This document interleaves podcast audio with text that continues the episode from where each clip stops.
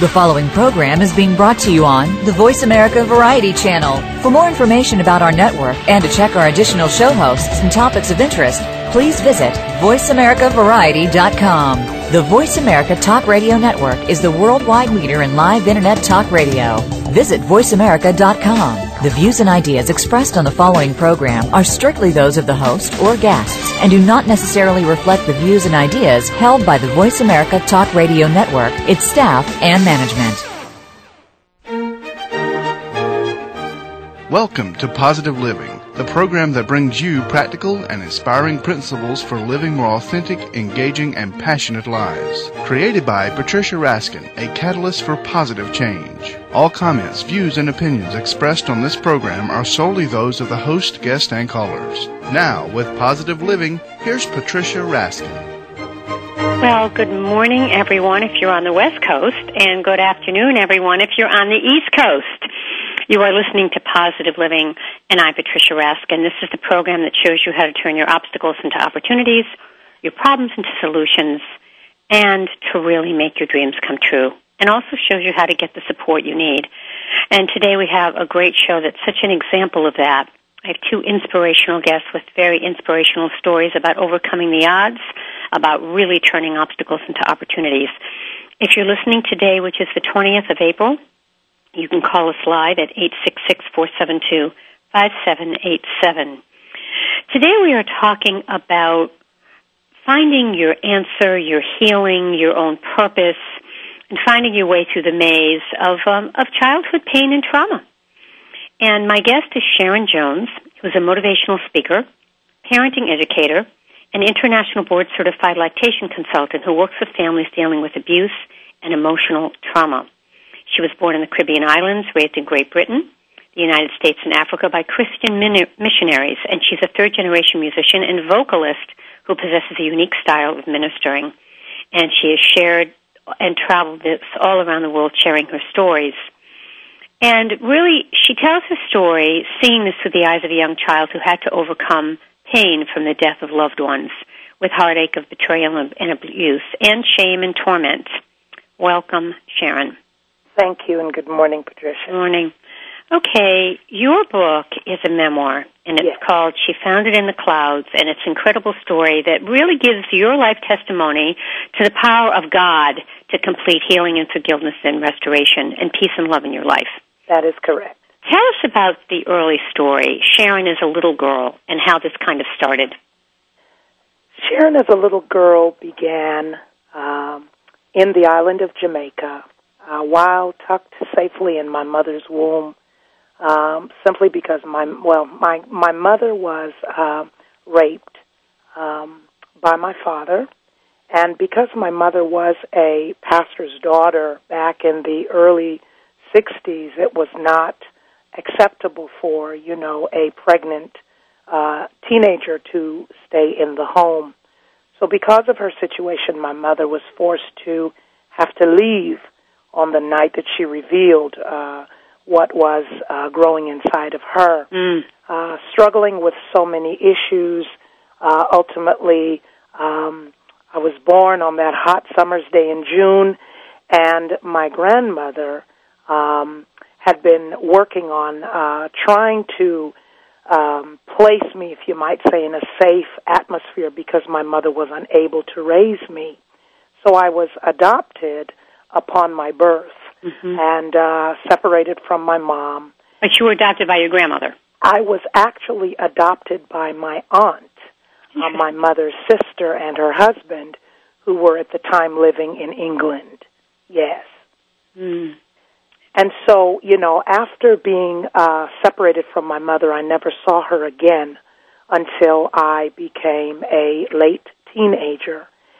And um I left Jamaica at the age of six years old uh, after being raised by my grandmother and another aunt for the first six years.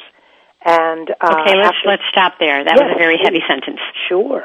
After being raped by your grandmother. No, raised, raised. Raised, I was going to say. I'm that so just sorry. didn't sound right. Raised. Okay, good, oh, no, good, raised. That's good. Okay, so yes. you were raised by your grandmother and... Your aunt. And, and, yes, another aunt that was living in Jamaica. Um, at the age of six years old, it was time for me to transition from Jamaica to England, where I would now be living with my new parents. Mm. Yes, mm. ma'am. So what, um, I guess the question is, where, where did you feel the first trauma? Was it as a very little girl, um, being raised by your mother, your grandmother and your aunt, or did it come later? I would say my first experience of trauma was being taunted and teased by the neighborhood children. Because? At a young age, just because they were mean. Mm. Every day when I would walk from school, I, I, I re- remember about four years old, we would pass a cemetery every day, and the children would They would just scare the living daylights out of me and tell me ghosts were going to get me, and then they mm. would take off running. Mm-hmm. And it resulted in me having nightmares and nosebleeds and, you know, wetting my bed. And just it was so traumatic for me as a little child, and it continued in my growth process, even into my teenage years and my adulthood, mm-hmm. because these kids were so horrible to me. Mm-hmm. So that is the first experience that I can go back and recall. Okay, now let's talk about being raised by your grandmother and your aunt. Yes. What was the next piece that was problematic that you got through? Well, I think it was the separation at such a young age. Again, as I said, initially my mother, she had me, she moved on with her life. I never saw her again. Mm-hmm. I was dealing with separation issues, and at the time I didn't know that. You know, now that I'm established and grown up, I understand it now. But just, it's as if as soon as I would um, uh, become involved in new relationships, they would leave my life. Mm-hmm. And so, then at in some end, way, you were choosing what you had as a child. That's right. Mm-hmm. That's right. I was very protective and not realizing it. Um, Sharon, yes. advice to other women, because you're not alone. Millions of women have done this. Yes. Um, you know, if they've had separation or they've had abandonment issues, they'll find themselves choosing people, choosing men uh, who leave them or who abandon them, who are not available for them. Yes. So my question is, and I know I've read in your book, You're Happily Married. Yes. How did you turn that around? How did you take that? Because it's a dynamic and it's a pattern. And it's a tough one. Yes. How'd you turn that around? You know what I had to do? The first thing I had to do was to find out who Sharon really was. Mm-hmm. I had to face the brokenness within myself mm-hmm. and learn and grow from there. I did not realize the strength that I had inside of me. I had to come to a place of basically depression. Mm-hmm. With the different things happening in my life that caused me to just get to that place of silence where I literally shut down. I stopped talking to people. I stopped communicating. I went into my own world. And while being in that space, that's where I had that divine intervention of where it was impressed upon me to put whatever was inside of me on paper. And when I did, I learned so much about who Sharon was. I learned how strong I was. I learned how beautiful I was. I learned that I was a woman that had destiny and that I was not that abandoned person that, you know what I'm saying, because of the experiences I thought that I was. Mm-hmm. So something called to you. For some people, it's a higher power. For you, it was God. Yes. Um Something called to you and said, okay, there's something different here for you. That's right. And once you got that, Sharon, did your behavior start to change? And I'm asking you this because so many women have been through this. Yes, yes. It actually did. And I'll be honest with you, I know that there is power in God. Let me say it like that. Because while I was searching for all of the many broken pieces of who Sharon was, mm-hmm. I remember one day while in college, I was taking an early development class, and I, one of my teachers, she was a psychologist. I went to her after class because I was I was just broken and weeping, and I said to her, I need to talk to you. This was the beginning of my journey. Mm-hmm. And she said to me, well, you know, check your insurance, excuse me, check your insurance, see what's available. This is what I charge, blah, blah, blah. Mm. I did not even share it with my husband. Because I knew that I could not afford her services, mm-hmm. I had no other options, I thought. That is when, like I said, I cried out to God from a place in the depth of my soul, and I said to God, I need help. Mm-hmm. Because whatever was affecting me on the inside was affecting my marriage, mm-hmm. was affecting my relationships, it was affecting everything simply because I was not whole, I was well, not complete. And don't you think also what happens is that we almost buy the party line?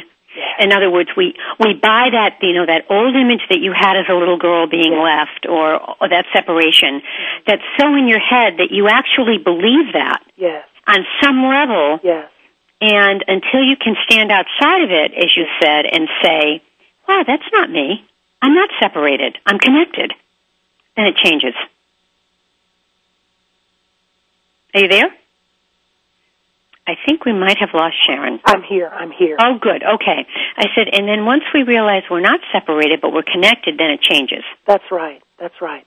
Think about a person that grows up believing that they are nobody. Mm-hmm. You lack self-esteem. You lack vision. You lack hope. You don't think that there is no way that you can succeed and make it. And I tell you, when you realize that indeed you were created for a purpose, let me tell you, it's liberating. Mm. All right, we're going to take a break. And Sharon, how can people get a hold of you, particularly women who are struggling with low self-esteem, yeah. or struggling with abandonment issues, or feel that they're on the wrong track and they just feel defeated? Yeah. Do My, you help people? Do you work with women? The uh, email contact is shadoje, that's S H A D O J E, at A O L dot com. Okay. Uh, a number that they can call is five one zero, seven five four, zero six six one. Those are d- the direct ways that people can get in touch with me. Okay, just say those one more time. The f- uh, phone number is area code five one zero, seven five four, zero six six one. Email is S H A D O J E at A O L dot com. Okay, and you will write to folks, and you, I assume that you give talks and workshops. Yes, I do, most definitely. Okay. All right, my guest today is Sharon Jones, and she is the author of She Found It in the Clouds. She's a parenting educator, an international board-certified lactation consultant who works with families dealing with abuse and emotional trauma. She and her loving husband of twenty-two years live in California and have four children. You're listening to Positive Living. I'm Patricia Raskin, right here on voice america dot com, America's Voice. And you can write to me, Patricia, at patricia raskin dot com. Stay tuned, folks. We'll be right back.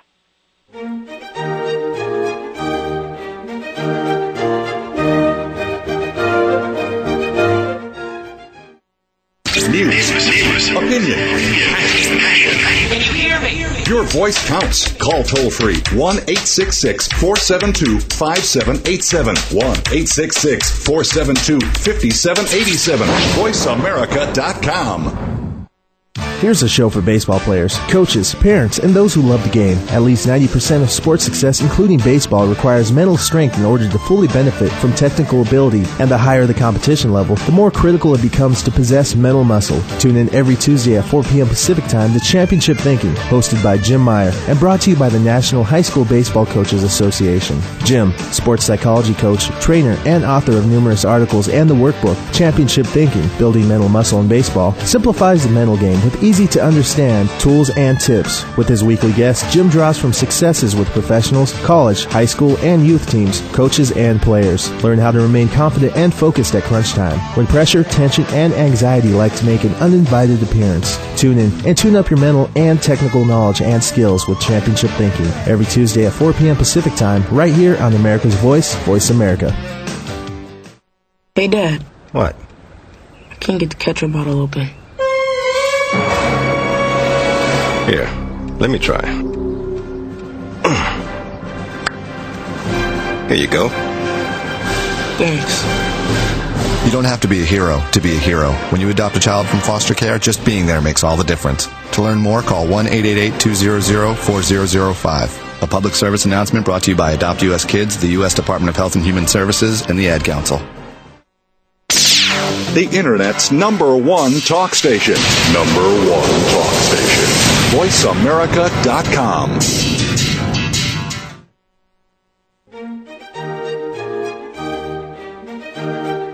Hi, everyone. We are back. You are listening to Positive Living, and I'm Patricia Raskin right here on voice america dot com, America's Voice. Today we're talking about hope and inspiration and really what I talk about, which is turning obstacles into opportunities and challenges into solutions. My guest is Sharon M. Jones. Her book is She Found It in the Clouds. It's a memoir, an autobiography.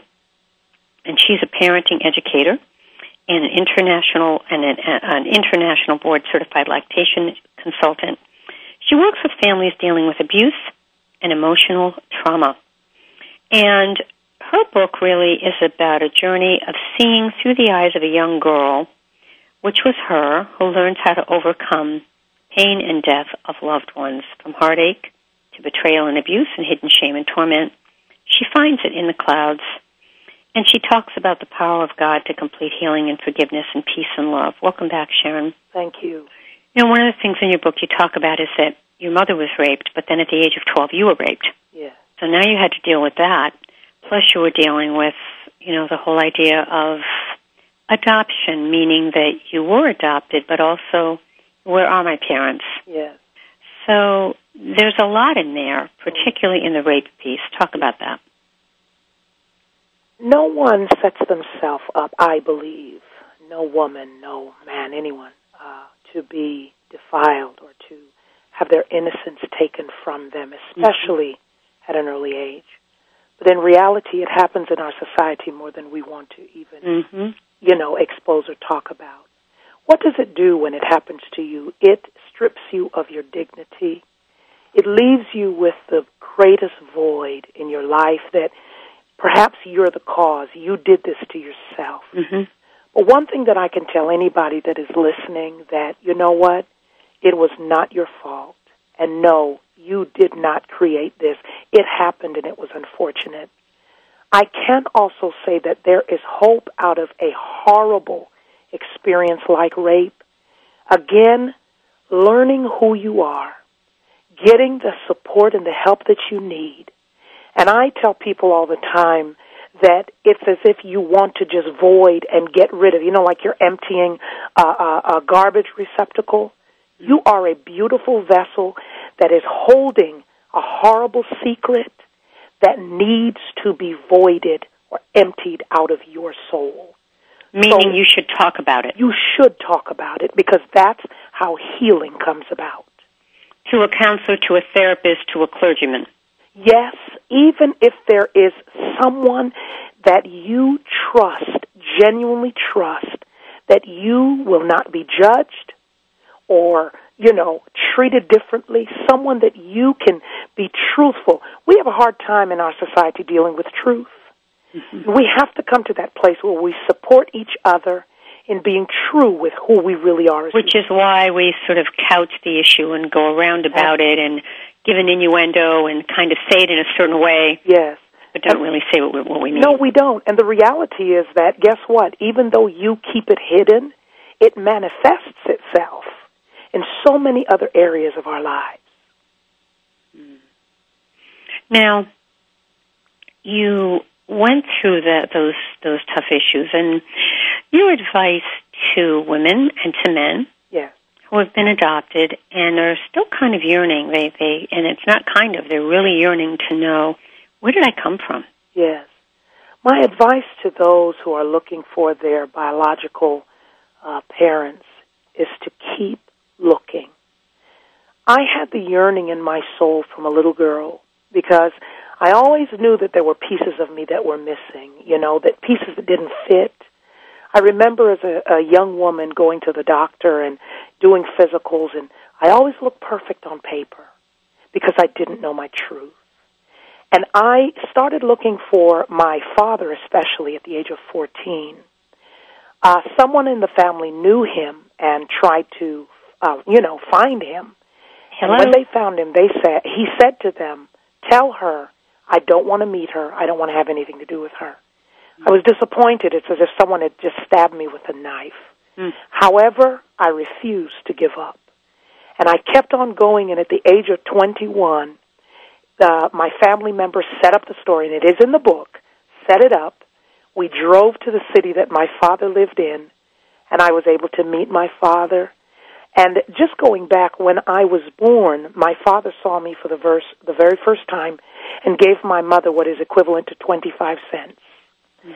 I had a vendetta all my life that I was going to pay my dad back that twenty-five cents. Mm. And so when I met him at the age of twenty-one, we took everyone out to dinner, and I was able to pay for the entire dinner. My father at that time didn't know who I was. Mm. And after we finished the meal, we went back to his home, and then my uncle revealed to my father who I was. And let me tell you, that vendetta that I had, I remember looking at my father in his face, and I opened my mouth, and in my mind I had already prepped myself to say I was going to ask him, why did, you know, tell me what's going on. Yeah. And the only thing that came out of my mouth was, where have you been? And you said that to him. We said, I said that to him. We embraced. What did he say? I'm sorry? What did he say? He he just kept looking at me and saying, Sharon, Sharon. It was so emotional. Mm. And would you believe, after I, I met him and we, we, we visited for about thirty minutes, and then I left because I was living in California. He was living in New York. Would you believe that five years after that, my father died of a massive heart attack? Mm. And the, the police in the city of Hayward found me from a picture that I had given my dad on the day that I met him. Mm. And I was the one that got the opportunity to lay my father to rest with dignity. Mm. Let me tell you something. What a story, Sharon. Anybody that's looking for their biological parents, don't stop until you find them. What did that do for you? Wow. Did it give you closure? Oh, my God, that, that hole that was in my soul, it is gone. All right, now, what do you say to people who didn't, who weren't fortunate enough to have that experience, or who didn't, who wanted that experience? Not everybody wants that experience, yes. As you know. Not everybody does want to find their birth parent, but for those who are yearning and cannot for some reason, they may be gone, they may have died, they may just, they just can't find them. Yes. What's your advice there? I will say to those that have no desire to find their biological parents, it's okay. Whatever, and what if they want to and they can't? And they want to and they can't. I will say, first of all, to pray, to pray, because, listen, things have a way of working out for us. Sometimes we don't even know how things come about, but they do have a way of working out. If I could just, just a quick, quick story I'll share. My brother, who is one of the blessings that I received after my father passed away, my biological brother, I was able to go to Jamaica um, and find him. And I brought him to America. Now, remember, he'll never meet his father. I brought him to America, flew him to New York, took him to the cemetery mm. where his father lies, and allowed him the opportunity to stand on his father's grave.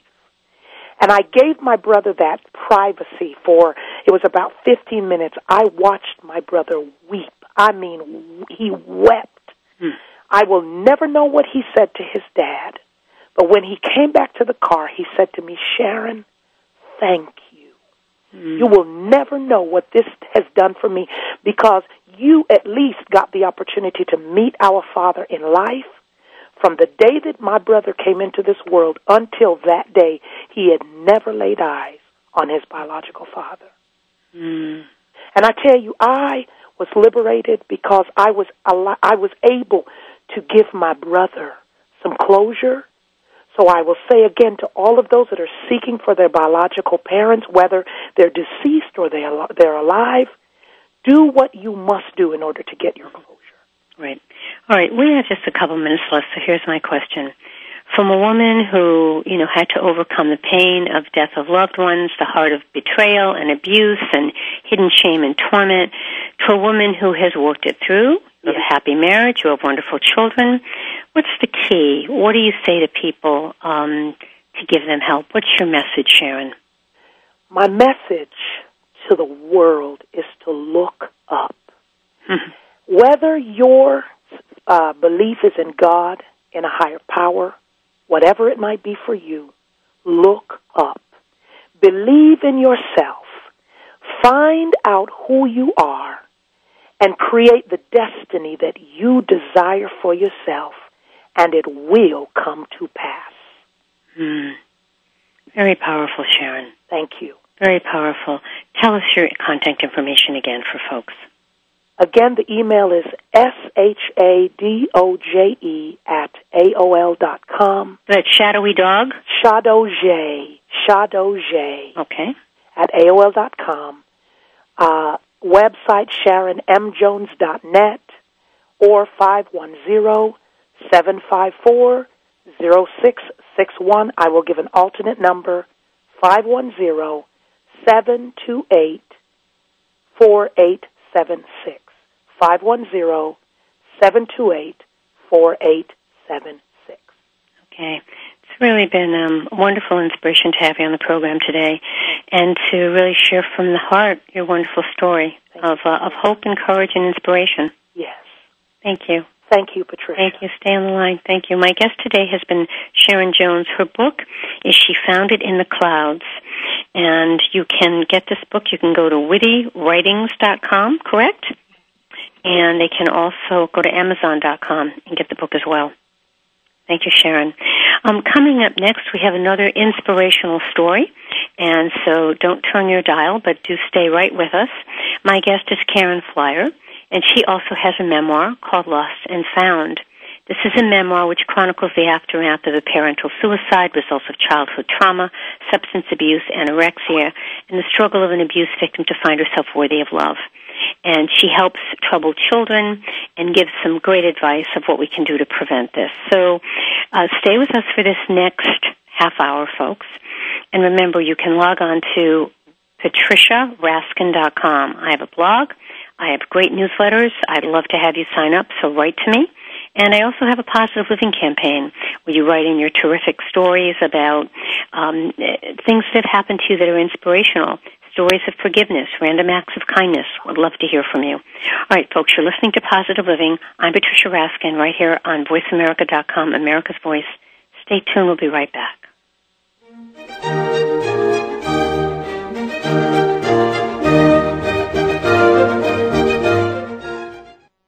Ask the experts. Call toll-free right now, one eight six six, four seven two, five seven eight seven. And ask our all-star team to answer your question. That's one eight six six, four seven two, five seven eight seven. Thank you for calling. voice america dot com.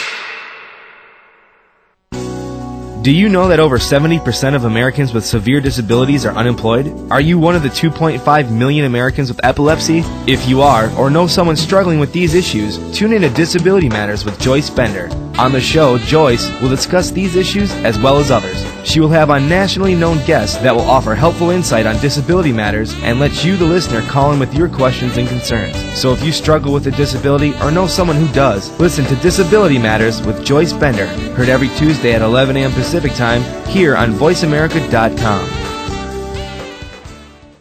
I can take care of myself. I can make a peanut butter sandwich. I can brush my teeth and I can give myself a bath. I can walk home alone from school. I can pick dinner from the trash behind the deli. I can watch the baby for the whole weekend. I can keep a baseball bat by my bed just in case there's trouble. Don't worry about me. I can take care of myself. If you're in jail, who'll be there to take care of your family? Something to think about before committing a gun crime. Gun crimes hit home. This message brought to you by Project Safe Neighborhoods and the Ad Council. looking for a good time? We've got a show that will give you a wild ride. This show will make you feel good, and it's not even bad for you. You need your time to let loose. It's time for a feel-good party. Pull up to the computer, mix yourself a drink, and turn up the speakers. Happy Hour is here. Every Tuesday at five p.m. Pacific, eight p.m. Eastern. It's called the biggest radio show in the world. Hosted by international personality and pundit Michael DeMarco. You don't know what's coming next. The biggest radio show in the world on Voice America. The Internet's number one talk station. Number one talk station. voice america dot com.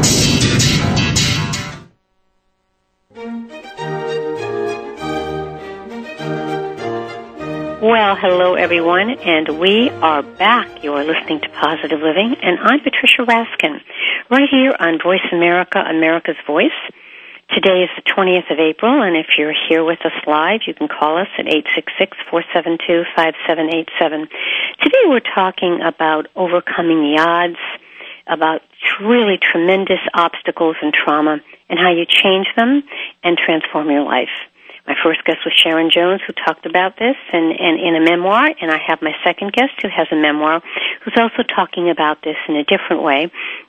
My guest today is Karen Flyer, and she was vaulted immediately at birth into the type of traumatic childhood fictionalized in novels.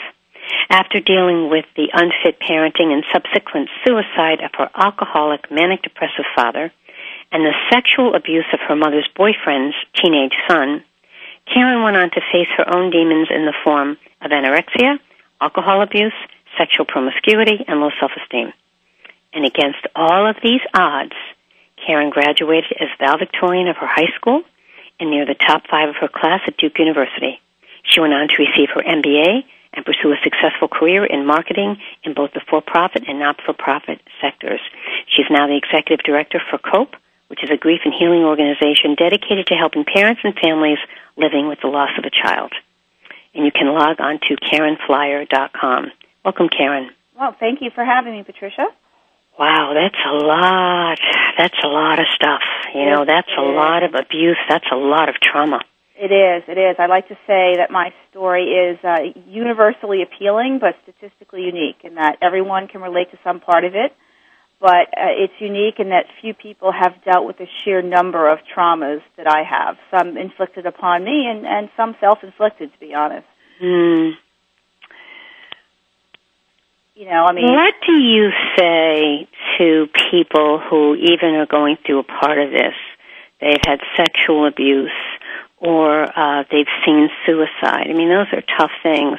Those, those What's are the tough first things. thing that you would say to a parent dealing with this so that their child uh, it doesn't have the same kind of abuse inflicted on themselves? Well, I, I think the number one thing for parents to think about is their kids, because what happened in my instance, in my circumstance, was that my father committed suicide when I was six years old, and this was after basically being emotionally neglectful of me for the first six years of my life. I didn't even know he was there. I basically came second fiddle to a bottle of scotch, and um, that had a pretty profound impact on me, on me, even from the beginning, to feel that loss and that abandonment, and that sense that I, I wasn't good enough, good enough a daughter, and I couldn't compete with, with alcohol, which is mm. pretty tough for a young child to deal with. And after he committed suicide, um, and then subsequently my uncle, my mother's brother, three months later, and in between that, my father's mother tried to come and take my brother away, me away from my mother, and as well as all of his belongings, saying, "Oh, you mm. blaming my mother for my father's death."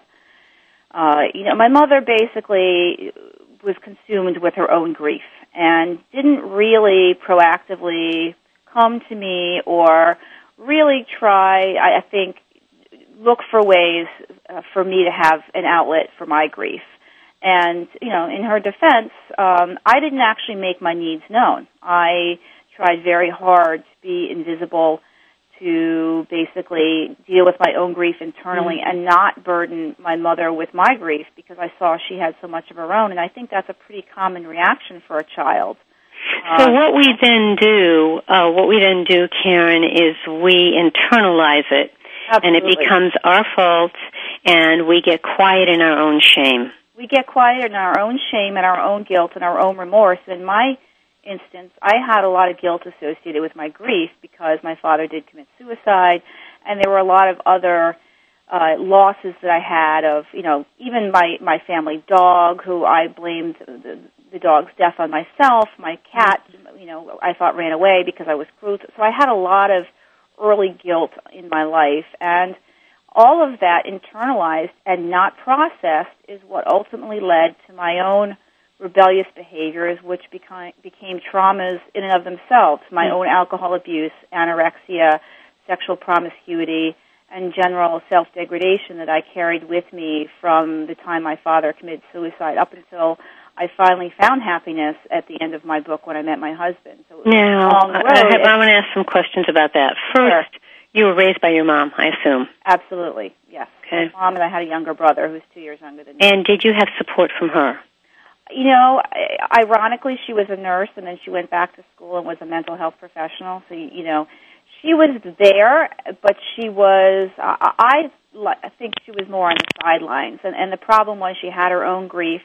She was focused um, pretty dominantly on trying to find another father figure for me. She was in actively dating. She was in T S L, which was the singles life back in, you know, in the late seventies. That's basically the organization a lot of single people belong to. She was going back to school to go from nursing to psychology. She was still working as a nurse, and we were left in the care of babysitters. So she was out there really trying to take care of our needs in a financial way and in a way of, you know, looking for a father figure for us, but I don't recall her interacting with me so much on a day-to-day basis. Now, like, you said on my own. You said that a lot of the unhappiness and the trauma went on until you met your husband, and then things changed. How were you able to find a healthy relationship with all of that? I'm sorry, I didn't catch the question. How were you able to find a healthy relationship in the trauma that you went through? Uh, with a man or just yes. anybody? It, it was a long, tough road. I, I went through many, many, many uh, what I'll call abusive relationships, and not so much physically abusive, but emotionally abusive. Mm-hmm. I had boyfriends in high school that used to say to me, don't wear that. It makes you look like a slut, and that makes me look bad. Boys who basically told me what to do and, and request, you know, basically I did whatever I, I thought they wanted me to do so that I wouldn't lose them. That's what my life was about, was so, okay, not being lost. Karen, how do you turn that around? And I asked my last guest the same thing, because there are so many women that are going through that Absolutely. Today that are picking emotionally unavailable or emotionally abusive men. So what what did you do to turn that? Well, I think part of me always had the survival instinct, which is why through all of this I was valedictorian of elementary school, junior high, high school, yes. top two percent at Duke. I think part of me had this survival instinct that basically saw what happened to my mother and how she got left and realized that I needed to take care of myself. So that really prevented me from falling off the tracks, from completely dropping out of school and turning to a life of drugs and rebellion. Mm-hmm. I basically said, I know I have to be able to get a good job and take care of myself. So I had this dual personality where I had this smart Karen and this party Karen, and, and I was not willing to give up either one. And basically after twenty years of abusive relationships of men that were, I, as you said, looking for the man that was not emotionally available to me, I finally went to business school, and I think part of it was just me being in a supportive environment with people who really liked me for who I was and appreciated everything that I was. So the supportive environment is key. It, it was key, and it, basically what that helped me to do was, was first and foremost love myself and basically come to understand the fact that I deserved someone to be nice to me. And up until that point, I honestly thought it was my cross to bear to be with men that were abusive to me because I felt mm-hmm. I was not worthy. And it was being in a supportive environment where people were saying, were appreciative of how smart I was, how funny I was, how cool I was. And I didn't have to be anybody else. I could just be me, and it was okay. And it was at mm-hmm. that point in my life, once I'd come to accept that of myself, that I met my husband, and my husband was the most generous, open, loving, kind mm. person I'd ever met. Mm. But to be honest, so, years so earlier, what, I'm, what I'm hearing is that the first thing you do is you start finding supportive people around you. You get away from anybody who's emotionally abusive. You have to leave, you have to get away from toxic people and put yourself in an, in an environment where people are, are supportive of you. And I happen to be, you know, in a business school environment where I was removed from everything else and plopped into this environment where I was living there, sleeping there, going to classes there, eating, drinking, breathing there. So I was completely immersed in this new supportive environment. And it really helped me to learn to love myself. You know, and I was I was starting to say I wouldn't have given my husband a second thought if I had met him ten years earlier. He would have been and, not um, for me. And how long have you been married? We've been married now for twelve and a half years. We have two children, ages ten and six. We're extremely happily married. He's the love of my life, and mm. he's just my polar opposite. Where I've been living a life of angst, he is even-keeled, knows no angst, is just the most supportive person you've ever met, and he helps. So, you know, Karen, you are giving hope to people who are listening to this show and thinking, how can I do that when I keep choosing the wrong people? And eventually, people, you will learn to choose the right people. But I think it comes first from getting into a supportive environment and being around people that like you, that love you for who you are, giving you that confidence to basically reject people that are toxic to you and choose people who maybe maybe they're people, maybe they're guys that you normally would say, oh, they're just a friend. And for me, it was really understanding that true love is a friendship that blossoms. And that was a, something that was mm. a very good friend. Yeah.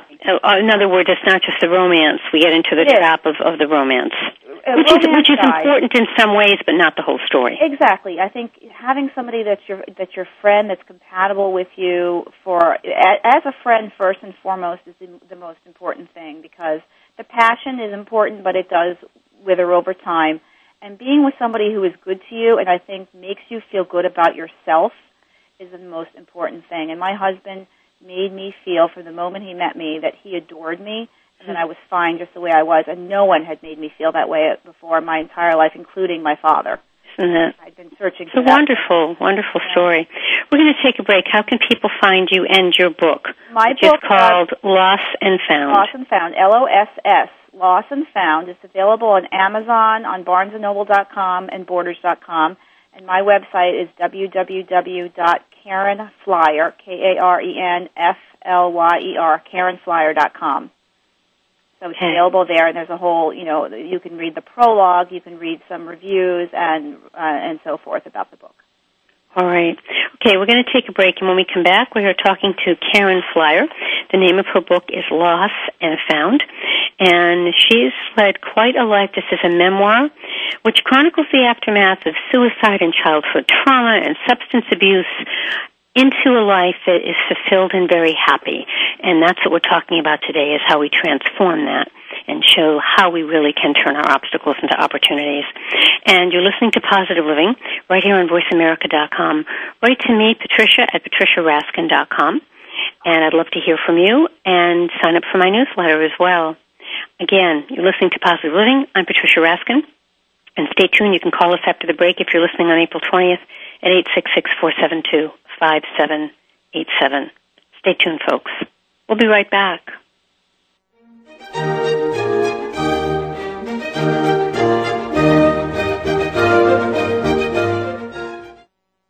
Talk, talk, talk. That's all we do is talk. Yeah! If you'd like to talk, call us toll-free right now at one eight six six, four seven two, five seven eight seven. one eight six six, four seven two, five seven eight seven. That's it. That's it. voice america dot com. If you want to put the pep back in your step, Chad Lafferty's has just what you're looking for. Dance is life. Life is dance. It's only about dance. It's about moving through life with style, gaining awareness of the never-ending, ever-flowing movement that accompanies all of life's activities. Dance is life. Life is dance. Broadcast every Saturday morning at nine a.m. Pacific, twelve p.m. Eastern on the Voice America Radio Network. Be sure to tune in and tap into the limitless healing that dance can provide. Can't stop now. Dad, can I ask you something? Sure. There's this girl I kind of like. Say no more. You just have to impress her. Okay, but how? Just, I don't know, pick up a lot of heavy things around her. Like what? You know, desks, chairs, people. Grunt if you have to. Grunt? Yeah, be like, oh! Uh. Oh! Uh. There you go. You don't have to be perfect to be a perfect parent. When you adopt a child from foster care, just being there makes all the difference. To learn more, call one eight eight eight, two zero zero, four zero zero five. A public service announcement brought to you by Adopt U S Kids, the U S Department of Health and Human Services, and the Ad Council. Son, we got to talk about drinking. Uh, I know. I don't want you touching alcohol till you're old enough. Yeah, I, I know, Dad. It's not a big deal. Don't yeah, I know me, okay? And it is a big deal. Underage drinking is just stupid. Yeah, well, why'd you do it? Look, I did it because we didn't know what we know now. Alcohol affects kids differently, okay? When kids drink, it's more dangerous. And you're my kid. And just because they drink doesn't mean you have to. I, I know. I know. Look, son, I'm trying to help. I've seen what it does. I mean, you may think you can handle it, but when you drink, it screws up your judgment. Listen to me. This is real. I, I know, okay? I know. Teenagers know everything. So talk about underage drinking before they know it all, before they're teens. Start talking before they start drinking, and keep talking. To learn more about the dangers of underage drinking and what to say to your kids, go to stop alcohol abuse dot gov. Brought to you by the U S Department of Health and Human Services and the Ad Council. The Internet's number one talk station. Number one talk station. voice america dot com.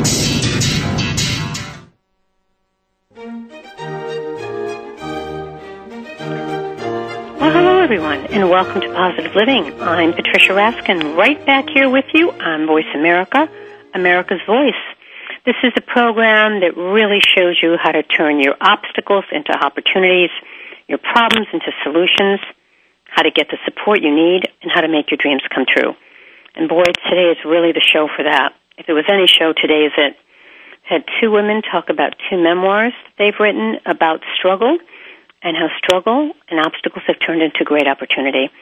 My guest is Karen Flyer, who is, is, has had quite an amazing story. She went uh, from, it, it, her story actually is like a traumatic childhood that's fictionalized in novels. She dealt with unfit parenting. She dealt with subsequent suicide of her alcoholic, manic depressive father, sexual abuse of her mother's boyfriend's teenage son. She went on to face her own demons of anorexia, alcohol abuse, and sexual promiscuity, and low self-esteem. And against all these odds, Karen graduated as valedictorian of her high school class, you know, the top of her class at Duke University. She got her M B A. She has a successful career in marketing for the profit and nonprofit sectors. And currently she's the executive director for COPE, which is a grief and healing organization dedicated to helping parents and families living with the loss of a child. She's, new, she's certainly published numerous articles and lives in New York, and you can log on to karen flyer dot com, F L Y E R. Welcome back, Karen. Thank you very Karen, much. Karen, what are some lessons from your book that people can glean who, you know, have had a lot of trauma? I think there there are basically two major lessons in my book, and, and the first is really about um, the fact that, you know, we all have control of, over our own actions. And, yes, terrible, terrible things happen to us. But ultimately, it's up to us to decide how to react to those things. Uh, you know, people, I always say people can drive you to the edge of the cliff, but it's up to you whether you decide to jump off or turn around and walk away. You know, I had all these things done to me. My father committed suicide. I was sexually abused. I was emotionally neglected. Um, you know, but instead of basically checking out of life, I decided to turn my life around, to study hard, to be at the top of my class, to get good grades, to not let that part of me go. I chose, um, after basically being in an emotionally abusive relationship after one after the other, I chose later in life to be with somebody who made me feel good about myself. So we all have choices, and we all have the power within us to, do, to basically make those choices. Yeah. You know, what, what made me give up the anorexia, which is really a disease about control, was realizing that it was controlling me and saying, you know what, that's not good anymore. Mm-hmm. I don't like that. I don't like the fact that it's not controlling me, and I'm taking my control back. Mm-hmm. And at first, that control was not... No, and it also eats you up, so it it's does, very it self-destructive. It's a self-destructive disease, and I basically said, no, I am going to overcome this. I at one point had a knife to the to my wrist, and I was ready to kill myself because I, you know, I had breakup after breakup, and I felt just emotionally drained that no one loved me. But I ultimately said no, because if I do that, I'm giving up control. I'm giving control to the guy who dumped me, who would be laughing at me after this, saying, mm-hmm. "Look what a spineless woman she is to do this yeah, all because Karen, of me." You know, what do you, what do you think about this concept in terms of, you know, you said you, you know, you had abuse and you had a string of abusive relationships, and then one day you found the right person, right, and you have a wonderful marriage. The question is, how did you go from all of those negatives to the one positive? Did you gradually move away, and did your relationship start to get better and better, and then you met him? I think it, it goes from being, it, go, it becomes two steps forward, one step back. Okay. As opposed to one step forward, two steps back, or, or even just stepping back the whole way. What happened was, you know, I, I had all these abusive relationships throughout high school. High school was a very terrible time for me. I went to Duke, and I met a wonderful man who I dated for three years, and he was just a wonderful, wonderful person. Once we graduated, we just weren't right for each other, just you know, it was one of those things that when we, went, when we didn't have college in common anymore, all the common knowledge fell aside. Mm-hmm. We had nothing. Mm-hmm. It, it was a very amicable breakup, but he was a, I honestly feel he was a nice guy.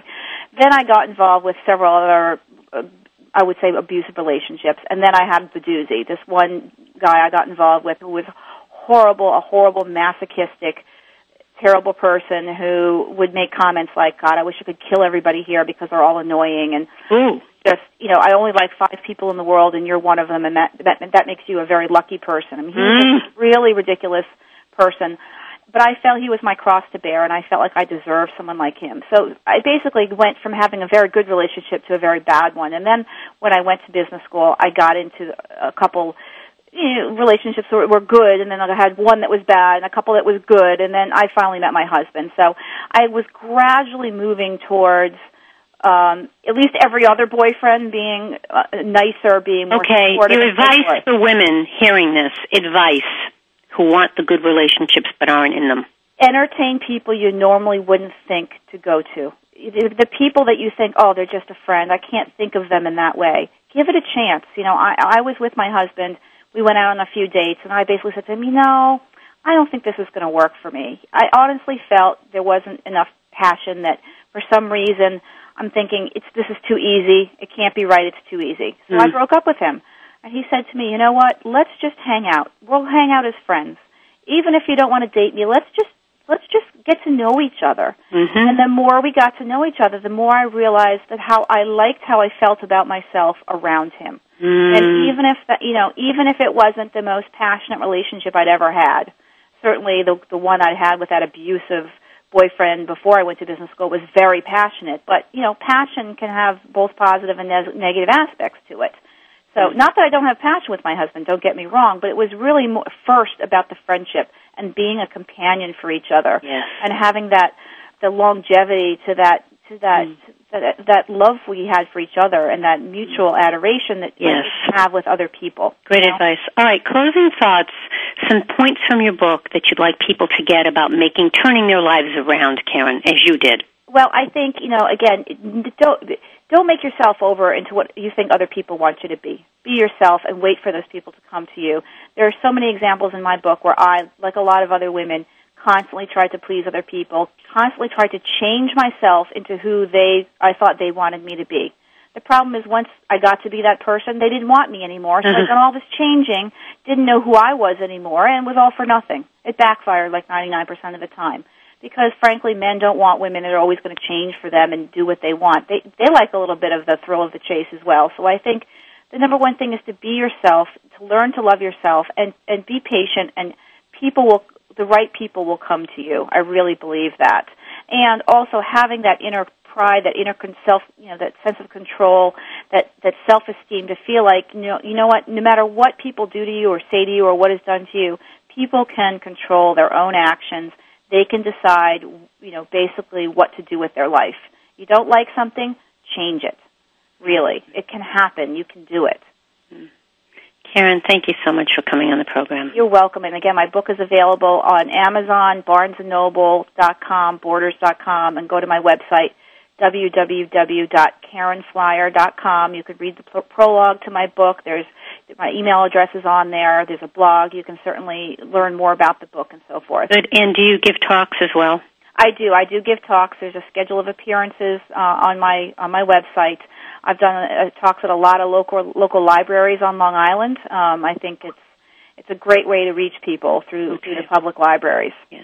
Thank you so much for being on the line. Thank you. My guest has been Karen Flyer, and her book is called Lost and Found. Karen Flyer's new memoir explores the struggle to heal from childhood trauma, and she's done it so well and is such an inspiration to so many people. Folks, you've been listening to Positive Living. I'm Patricia Raskin. Remember to log on to patricia raskin dot com. I have a newsletter sign-up. Would love to put have you on the newsletter list, a blog, and a Positive Living campaign so you can tell us your stories. And I have another radio program, so please do log on to patricia raskin dot com and write to me, patricia at patricia raskin dot com. As I say at the end of each program, stay healthy, stay happy, get the support you need, and know you can make your dreams come true. Until next time, I'm Patricia Raskin for Positive Living. Have a wonderful Monday and a wonderful week.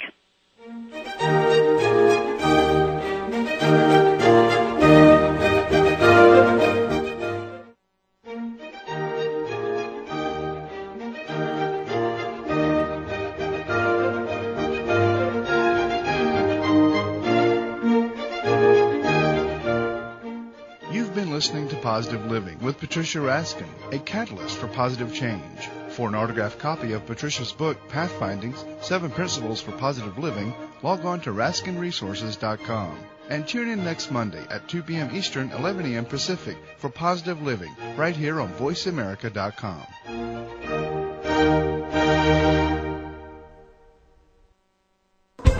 Thanks again for listening to the preceding program, brought to you on the Voice America Variety Channel. For more information about our network and to check out additional show hosts and topics of interest, please visit voice america variety dot com. The Voice America Talk Radio Network is the worldwide leader in live Internet talk radio. Visit voice america dot com. The views and ideas expressed on the preceding program are strictly those of the host or guests and do not necessarily reflect the views and ideas held by the Voice America Talk Radio Network, its staff, and management.